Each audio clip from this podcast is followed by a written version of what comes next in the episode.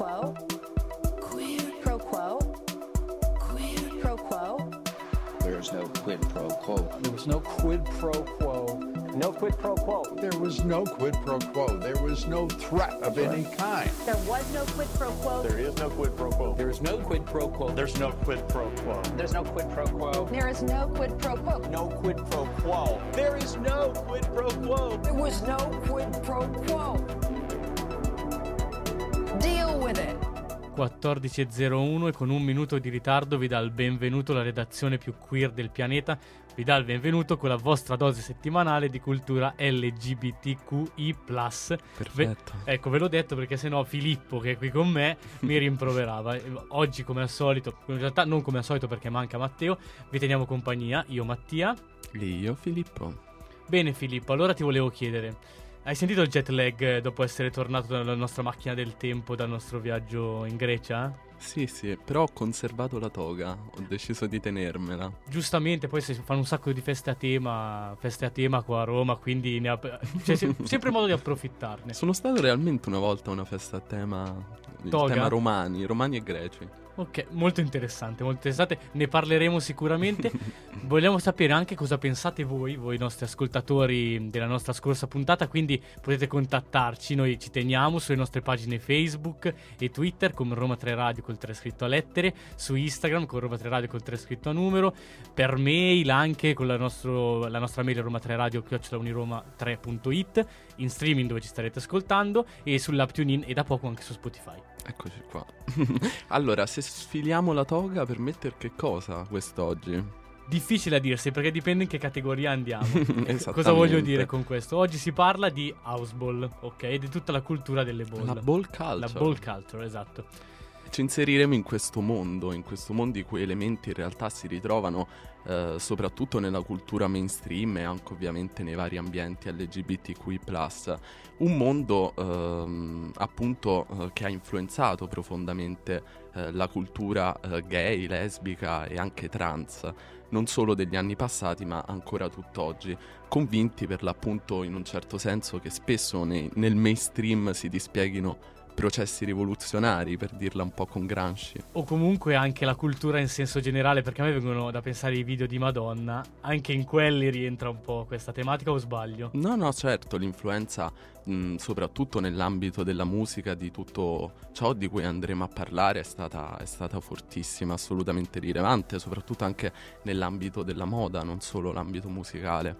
Quindi mh, sono elementi molto diffusi. Come avete già capito è un argomento che mette insieme musica, mh, pregiudizi razziali, ehm, espressione del proprio io, quindi un sacco di cose. Uniremo, faremo un pastone di tutto. Comunque adesso vi lasciamo alla musica, ci vediamo dopo i nostri anni di Tommaso Paradiso.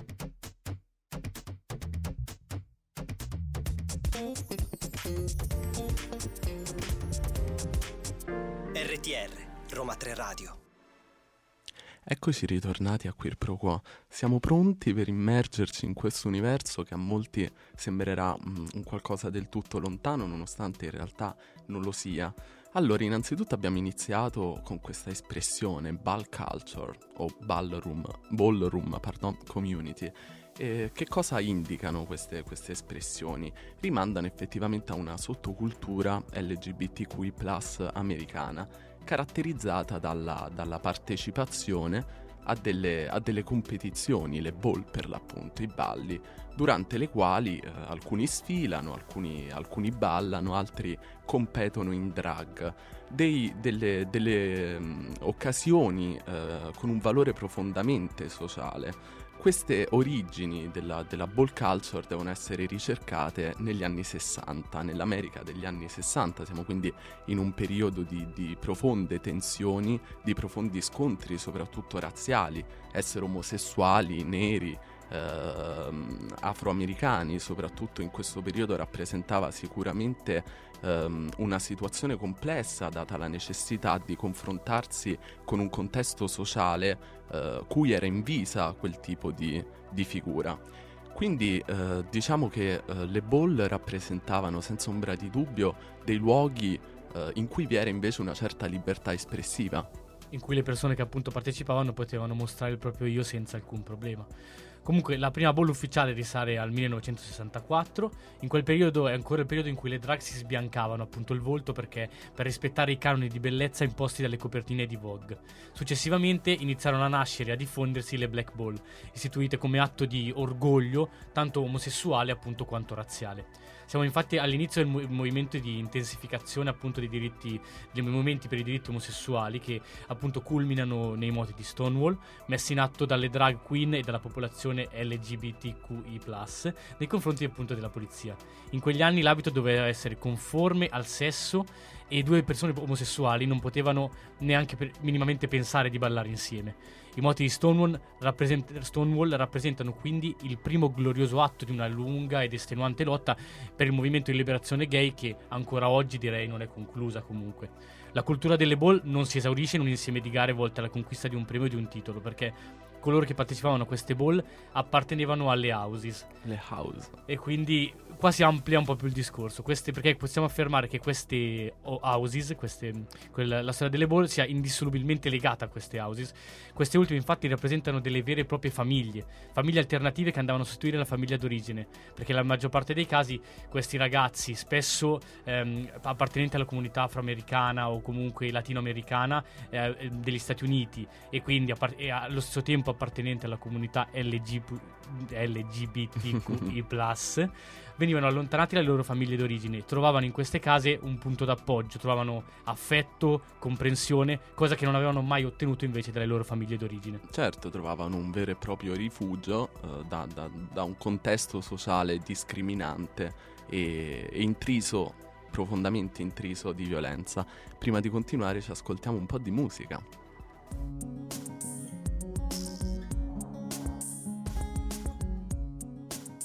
RTR Roma 3 Radio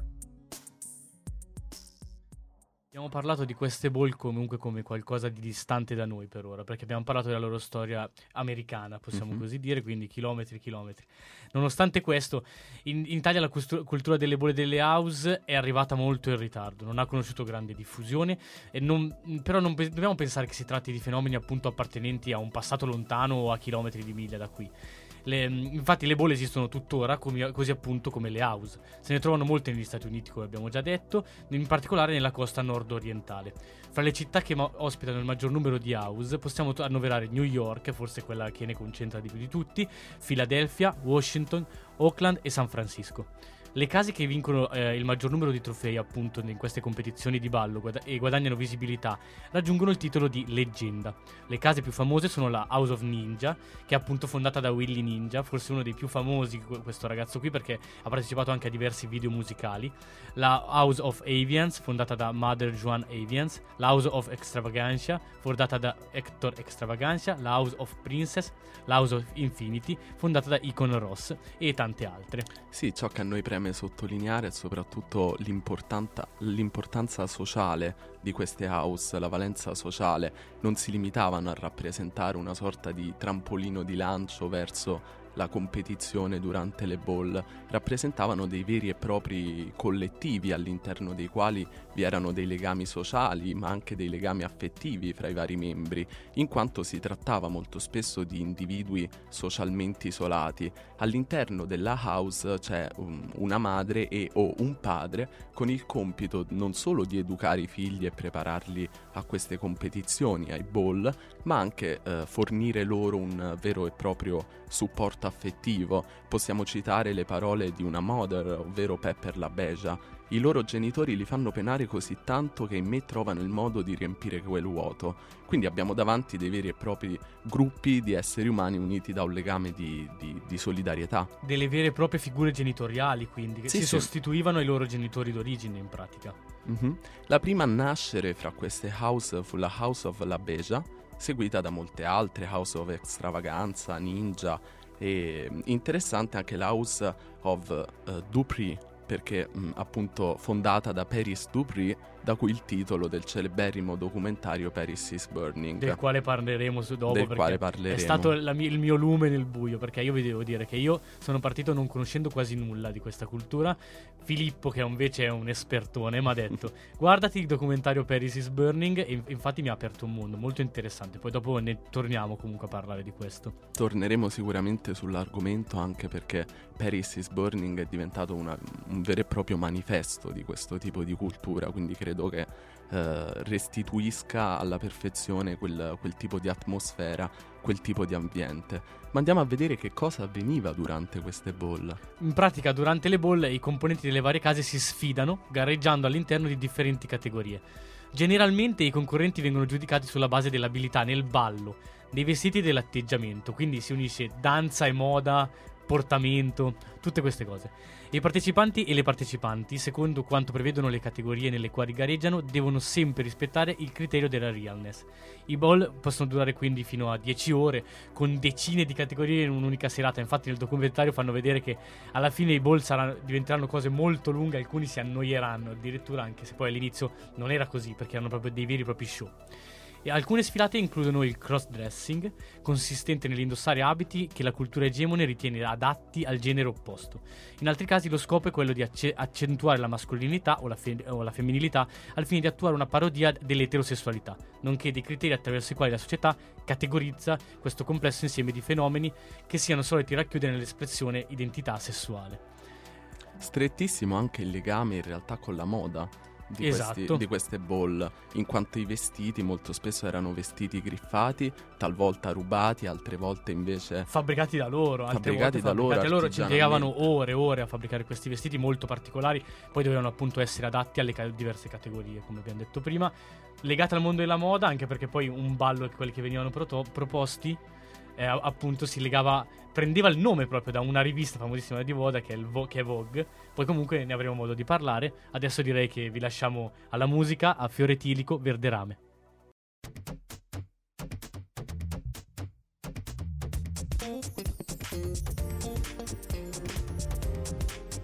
RTR, Roma 3 Radio.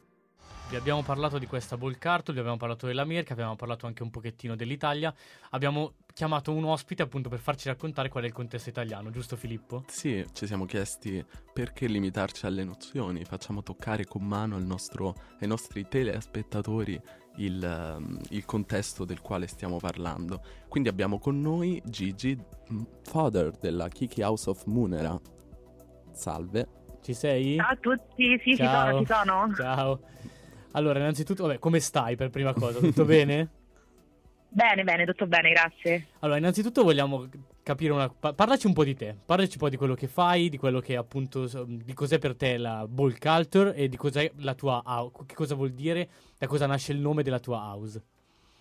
Sì, allora io appunto sono father della Kiki House of Munera e da due anni abbiamo fondato questa house nel 2017 da una situazione già preesistente che era più una crew diciamo e l'abbiamo poi ufficializzata e resa eh, appunto regolare all'interno della Ballroom Scene seguendo appunto tutto quello che è il procedimento della Ballroom Scene e, e niente mi occupo quindi dei miei kids insieme ad Anna che è la mother della house.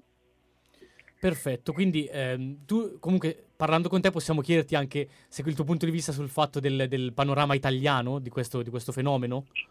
Certo, assolutamente. Allora, noi abbiamo iniziato in Italia nel 2013, diciamo, a eh, organizzare bolle e quindi ad organizzarci anche in house, sia Major House che Kiki House, poiché la scena è divisa in due sottoscene, Major Scene e Kiki Scene. E, e diciamo che da quel momento in poi eh, tut- tutta quanta la scena, sia Major che, si- che, che Kiki, si è evoluta eh, aumentando il numero dei chapter di house americane all'interno del territorio italiano oppure fondando addirittura proprio Kiki House nel territorio come abbiamo fatto per esempio noi eh, con i Munera.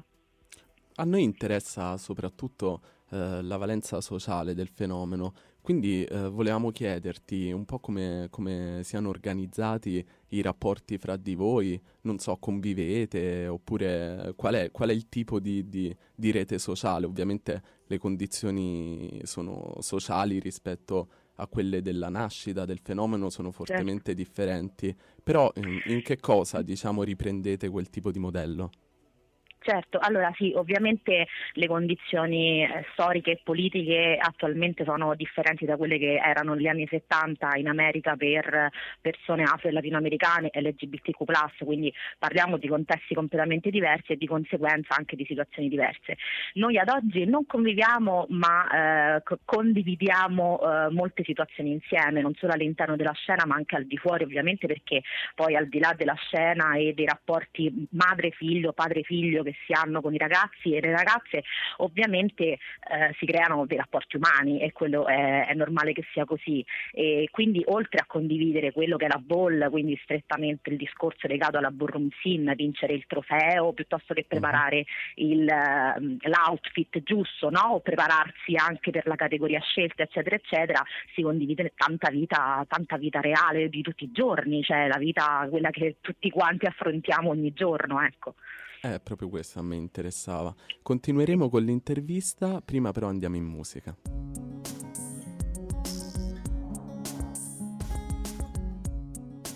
RTR Roma 3 Radio Siamo ancora in linea con la nostra ospite. Kiki, ci senti? Ok, perfetto. Allora, volevo, volevo appunto chiederti eh, una, una, cosa un po' più tecnica, una cosa un po' più pratica, che va, riguardo appunto queste bolle. Volevo capire come sono organizzate, se esistono ancora delle categorie, appunto come vi preparate, quindi lascio a te. Sì, allora assolutamente esistono ancora, anzi diciamo che noi siamo proprio agli inizi qua in Italia, quindi ogni anno eh, assistiamo al moltiplicarsi delle bolle perché effettivamente la scena cresce e crescendo appunto cioè, cresce anche la voglia di condividere questi momenti insieme. Sono divisi in categorie e ogni categoria eh, indica innanzitutto chi può partecipare alla categoria e poi qual è il focus della categoria stessa, quindi ad esempio vi faccio un piccolo esempio, Butch Queen European Runway, Butch Queen sta a indicare un uomo cis gay nella scena e quindi può eh, walkare quella categoria soltanto quella tipologia di persone e eh, il focus è mostrare la propria camminata, la propria passerella, la, la sfilata diciamo. Mm. Come ci prepariamo? Diciamo, eh, dipende un po' dalla categoria stessa, ci sono delle categorie più performative, quindi le cade la danza, il voguing e quindi là c'è una preparazione fisica e, appunto diversa da una categoria runway che può essere eh, diciamo, concentrata più sulla camminata e quindi dove c'è una preparazione oltre che nella camminata anche eh, nell'outfit alla ricerca di quella cosa perfetta che poi la categoria ti richiede perché molto spesso ci sono dei temi specifici quindi a cui ci dobbiamo ovviamente attenere. Tu parlavi del diffondersi del fenomeno, io mi sto domandando una cosa, è possibile che, che i media, penso a programmi come Pose, eh, stiano in qualche modo incentiva- incentivando la formazione di gruppi sociali eh, così composti e se sì pensi che si tratti in alcuni casi di, di contenitori vuoti in cui per l'appunto eh, non sono in vigore all'interno gli stessi legami sociali che ad esempio tu puoi conoscere con la tua house oppure, oppure no? Allora sì, nel senso che ovviamente quando una cosa viene messa davanti al grande pubblico, eh, vuoi o non vuoi, c'è un interesse eh, generale che si smuove, no? una, una, ma anche in un, in un, modo positivo ovviamente, eh. c'è tutta una curiosità, una, un essere affascinati da questo mondo perché è un mondo che molto affascina e quindi noi ci siamo trovati qualche giorno fa a veder comparire una Kiki House dal nulla e effettivamente ci siamo mossi, nel senso abbiamo detto ragazzi, ragazze, chi siete? Eh, ma non perché insomma, vogliamo essere, ehm, vogliamo mantenere questa cosa esclusiva, assolutamente no, però è giusto che si vengano rispettate delle regole ed è giusto che si conosca ovviamente tutta la storia e si conosca eh, tutto il procedimento che poi porta alla formazione di una, di una house o di una key house. No? Poi a prescindere che questi siano ehm, gruppi di persone che si riuniscono per motivi X o Y, quindi perché stiamo bene insieme o perché vogliamo vincere i trofei, quello eh, diciamo poi sta a ogni house stabilire il proprio obiettivo, no? però fondamentalmente la cosa importante è che ci sia un riconoscimento dalla parte della scena di queste house e key house, cioè mm-hmm. eh, se non ti ho mai visto, non hai mai fatto parte della scena e tutto quanto, ovviamente eh, mi, mi sarà difficile riconoscere la tua identità all'interno della scena. Esatto, permettimi di farti una domanda scomoda. Quali sono i Eh. rapporti fra le varie house, ovvero ehm, è quella competizione spietata che possiamo osservare in Paris is Burning oppure diciamo che sia un po' attenuata in un contesto sociale differente come quello, quello italiano? Allora, non ti nego che la base della scene è lo shade, quindi cercare di oscurare l'altro e l'altra per essere il risalto, essere fantastici, essere ovviamente eh, l'uomo, la donna, e, insomma il- la persona del momento, no? Quindi è ovvio che sia così, ma questo eh, deve e pian piano è una cosa che stiamo imparando anche a fare tutti insieme e deve essere una cosa eh, ehm, eh, soltanto sulla passerella nel momento della sfida, no? Poi se vai a, fai, facciamo un passo indietro, usciamo dalle bolle, ci guardiamo tutti quanti, sappiamo tutti quanti di stare lì per un unico scopo ed obiettivo e che è avere la nostra libertà di espressione e quindi fondamentalmente eh, siamo un'unica comunità. C'è un momento di solidarietà, quindi. Esatto, Certo. siete, siete tutti fondatori di questo movimento che sta nascendo a- appunto in questo periodo, dato che è molto molto moderno. Noi Gigi ti ringraziamo Sì. perché ci hai dato una grossa mano a capire tante cose anche del movimento in Italia. E ti Verremo a vedervi. Esatto, verremo a vedervi, ti salutiamo, ti, ti mandiamo un abbraccio caloroso e niente, vi lasciamo alla musica con appunto Vogue di Madonna. Eh, Grazie a tutti, a tutti e tutto.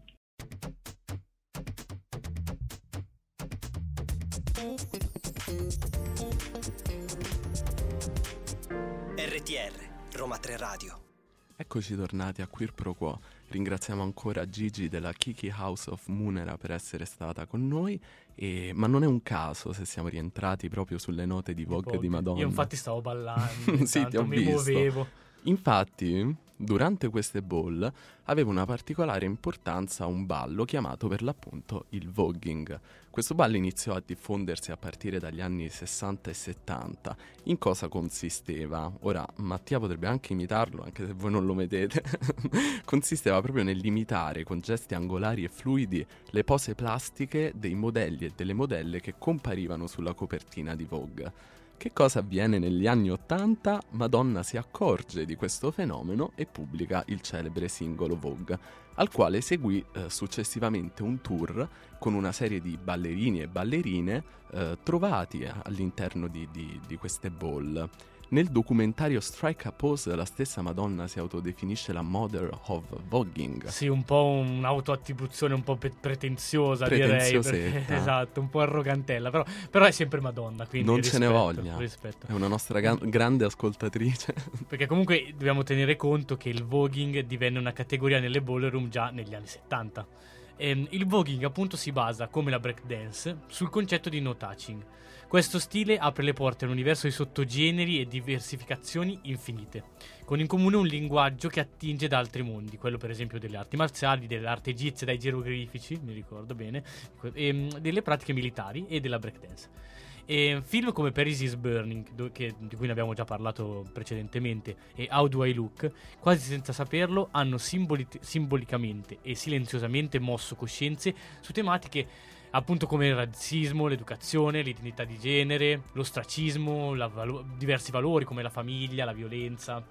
A proposito di Paris is Burning, innanzitutto diciamo esplicitamente che si tratta di un celebre documentario di Livingstone eh, in cui per l'appunto ci viene mostrata eh, la comunità degli anni eh, più o meno 80, nonostante le riprese, alcune riprese siano eh, precedenti. La cosa bella di questo documentario è che ci restituisce in qualche modo un'immagine fedele di quel tipo di, di contesto sociale, mostrandoci sia gli aspetti particolarmente positivi, come ad esempio i legami di solidarietà, il costituirsi di, di nuclei familiari alternativi, sia quasi le contraddizioni, eh, la, la- la competizione spietata e anche eh, qualcosa in relazione a questa categoria della realness, l'autenticità. È molto interessante questo im- questa imitazione del contesto sociale. Esatto. Anzi, mi riallaccio al tuo discorso dicendo che la seconda cosa bella è che lo potete trovare su Netflix, innanzitutto, quindi a disposizione di tutti, non fate furbi, andate a vederlo.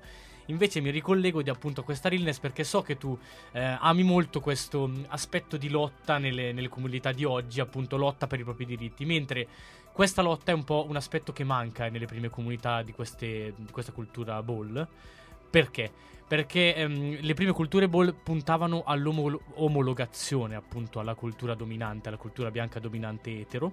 E quindi pu- eh, venivano addirittura pre- quasi premiati i ragazzi che fuori dal, dal, contesto delle bolle riuscissero a imitare in maniera fedele eh, l'essere etero, o comunque l'essere un maschio bianco etero, perché comunque si sta parlando ancora di comunità socialmente a- agli estremi, quindi comunità afroamericane, latinoamericane, che erano proprio agli estremi della società, sia socialmente che da qualsiasi altro punto di vista.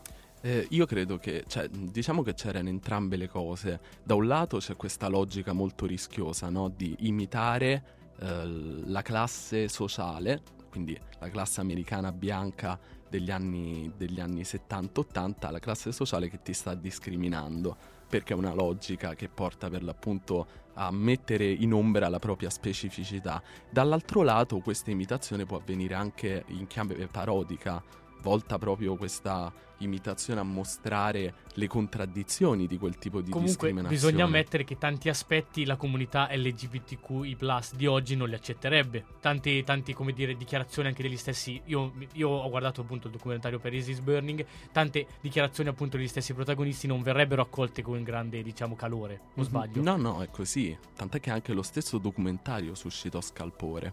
Ma prima di continuare, noi ce ne andiamo in musica.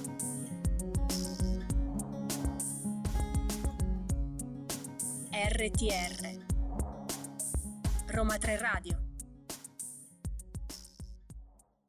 Quello delle ballroom non è soltanto appunto un patrimonio culturale, educativo, performativo, ma esiste una vera e propria componente lessicale che si è mantenuta intatta per tutti questi anni. Il linguaggio della comunità ball è penetrato nella società queer in generale, ha, ha, diciamo, ha sforato i propri, i propri limiti, i propri, i propri confini dove era nata. Per esempio, drag mother, che può essere applicato a qualsiasi drag queen nel ruolo di mentore, o drag house, che può riferirsi appunto a un gruppo di drag performer personalmente, o, eh, allenato personalmente o professionalmente. Sono due appunto termini usati tantissime altre, con tantissime altre accezioni. Imp- eh, importante, mo- eh, molto importante è anche il termine reading, leggere, una, che una persona significa, che vuol dire evidenziare in pratica ed esagerare tutti i difetti di una persona, dai vestiti ridicoli al trucco, a qualsiasi altra cosa, appunto questo lettore che legge può inventare. Ed è una battaglia di spirito in cui il vincitore è colui che fa ridere di più il pubblico. Quindi in pratica appunto a spezzare lo spirito dell'avversario quasi. sì, no? a piegarlo in questo modo subdolo direi. E eh, lo shade, che citava anche la nostra ospite, bitte.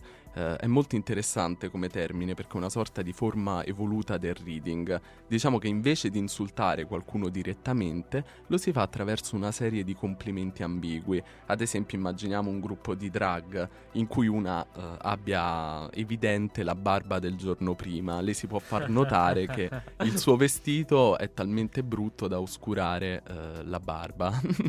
è una forma molto pesante di insulto. Esistono poi altri termini, come ad esempio il mapping, che consiste nel taccheggiare vestiti, sostanzialmente significa, sì, significa sì, nel, rubare. Nel, nel, documentario ne parlano molto, il fatto che diventa quasi un'arte eh, di, il taccheggiare appunto questi vestiti, quasi, quasi degli esperti diventano. Sì. Sono termini, come ho detto precedentemente, che si ritrovano in alcuni contesti. Ad esempio, sono convinto che alcuni dei nostri ascoltatori avranno visto una puntata di RuPaul. Una espressione è proprio Shantae You Stay, che significa è l'annuncio del vincitore di una sfida di playback. Oppure You Better Work Bitch, che significa fare meglio a impegnarti.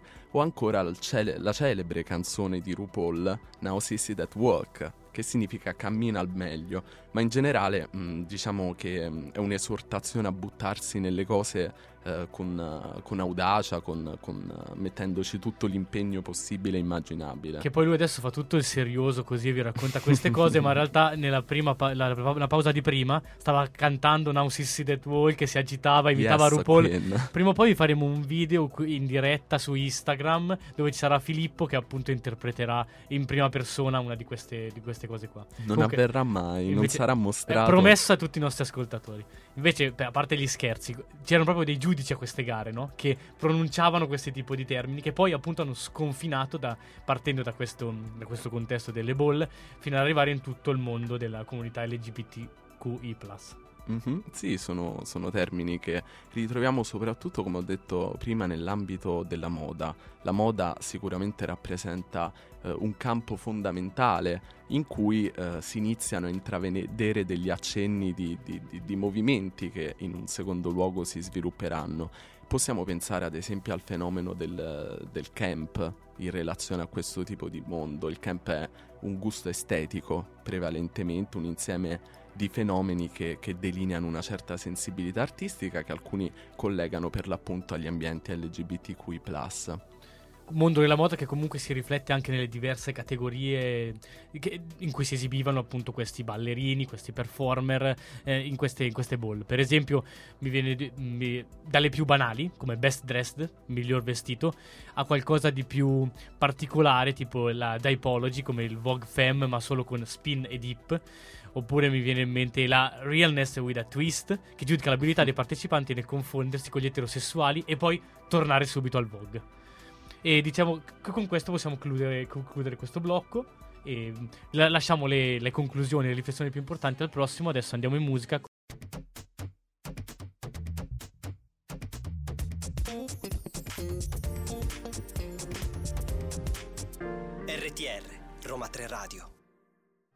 Eccoci tornati a Queer Pro Quo. Ci siamo lasciati parlando di linguaggio, proprio perché il linguaggio appunto non si limita a riflettere una determinata realtà, ma in parte la crea. All'interno di queste, di queste ball il linguaggio stesso aveva un'importanza fondamentale, pensiamo alla possibilità da parte dei vari membri di riconoscersi in un insieme condiviso di termini, quanto questo possa essere importante. Basti pensare ai termini che nascono in una, in una coppia di amanti, ad esempio. E mh, quindi eh, ball, le ball, pardon, erano dei veri e propri luoghi di, di- di aggregazione anche, e non solo, divennero nel tempo anche dei luoghi di rivendicazione di alcuni diritti. Dei veri e propri focolai, quindi. Focolai della rivoluzione, possiamo dire così. Nel loro, nel- diciamo a loro modo, però comunque divennero il punto d'inizio di quelli che poi sono stati appunto i movimenti, i movimenti drag che hanno rivendicato i diritti, i diritti sulle comunità gay o, o comunque comunità omosessuali. Sì, diciamo che a partire dagli anni 60 e poi negli anni 70-80 ci sono tutti questi, questi movimenti, fenomeni anche apparentemente eterogenei che mm, concorrono a dar vita a quel clima sociale esplosivo che cui faranno seguito moltissime conquiste in termini sociali, in termini di diritti, in termini di anche autorappresentazione. Io invece sono cattivo e quindi adesso che stiamo terminando la puntata torno a parlare del, del concetto di realness e di imitazione e quindi quella che ehm, poi si rivela una parodia o un problema. E volevo capire cosa ne pensi tu Filippo, perché a volte tralasciamo un po' troppo i nostri pareri, chiediamo i pareri al- al- alla Vox Populi, quindi a, a voi ascoltatori, chiediamo i pareri a- agli ospiti che intervistiamo e non, stiamo poco ad ascoltare noi. E adesso voglio sentire cosa ne pensi te invece. Io credo che l'imitazione possa avere un, un valore mm, molto rilevante se assunta con consapevolezza. E, e intravedo sempre il rischio invece di, di identificarsi erroneamente con il soggetto imitato, con l'oggetto imitato. In questo caso invece mi sembra che ci sia il rischio per l'appunto di, di imitare gli aguzzini in qualche modo, rinunciando a quelle che sono le proprie differenze e assumendo una determinata logica per sete di, di Quindi integrazione ince- ince- sociale. incentivando anche dei, rap- dei, come dire, dei, dei comportamenti esclusivi, perché se tu ti tendi a imitare chi ti esclude eh, ammirandolo, in quel senso lì, eh, tendi appunto a incentivare questi, questi comportamenti esclusivi o sbaglio? No, no, senz'altro, senz'altro si crea una comunità all'interno della quale sono in vigore determinati modelli, soprattutto modelli di comportamento. Ti adegui, in un certo senso, si può Sì, dire è, così. di- è difficile ovviamente fornire un giudizio del tutto negativo perché è comprensibile. Chiaramente va, va- tutto, il tutto va tarato sul- sull'epoca e il periodo storico di cui si sta parlando, una comunità comunque diversa da adesso, dei- un contesto diverso da adesso, è comprensibile in quel contesto, sicuramente adesso non verrebbe, non verrebbe legittimato allo stesso modo. Ecco. No, anche se questi atteggiamenti esistono in qualsiasi gruppo sociale, ma ne riparleremo. Sicuramente qua- nelle prossime puntate. Invece adesso cosa facciamo? Direi che è, mo- è arrivato il momento di cogli- è arrivato l'ora di cogliere l'occasione di salutare tutta la nostra redazione. Francesco, il nostro regista, di mandare un, ba- un bacione a Matteo. Matteo. Torna Matteo che ci manchi. Che io non ne posso più di andare in voce con Filippo. No, dai, scherzo. Ti no. ringrazio. No, no, lo sto prendendo un po' in giro. In Ora metto, piace. ora metto in atto il reading nei tuoi confronti. nei confronti. No, in realtà a me mi piace un casino. Quindi Matteo resta dove sei, non torna più. No, dai, scherzo, scherzo. Quindi salutiamo tutti. Grazie a tutti, a tutte e a tutto.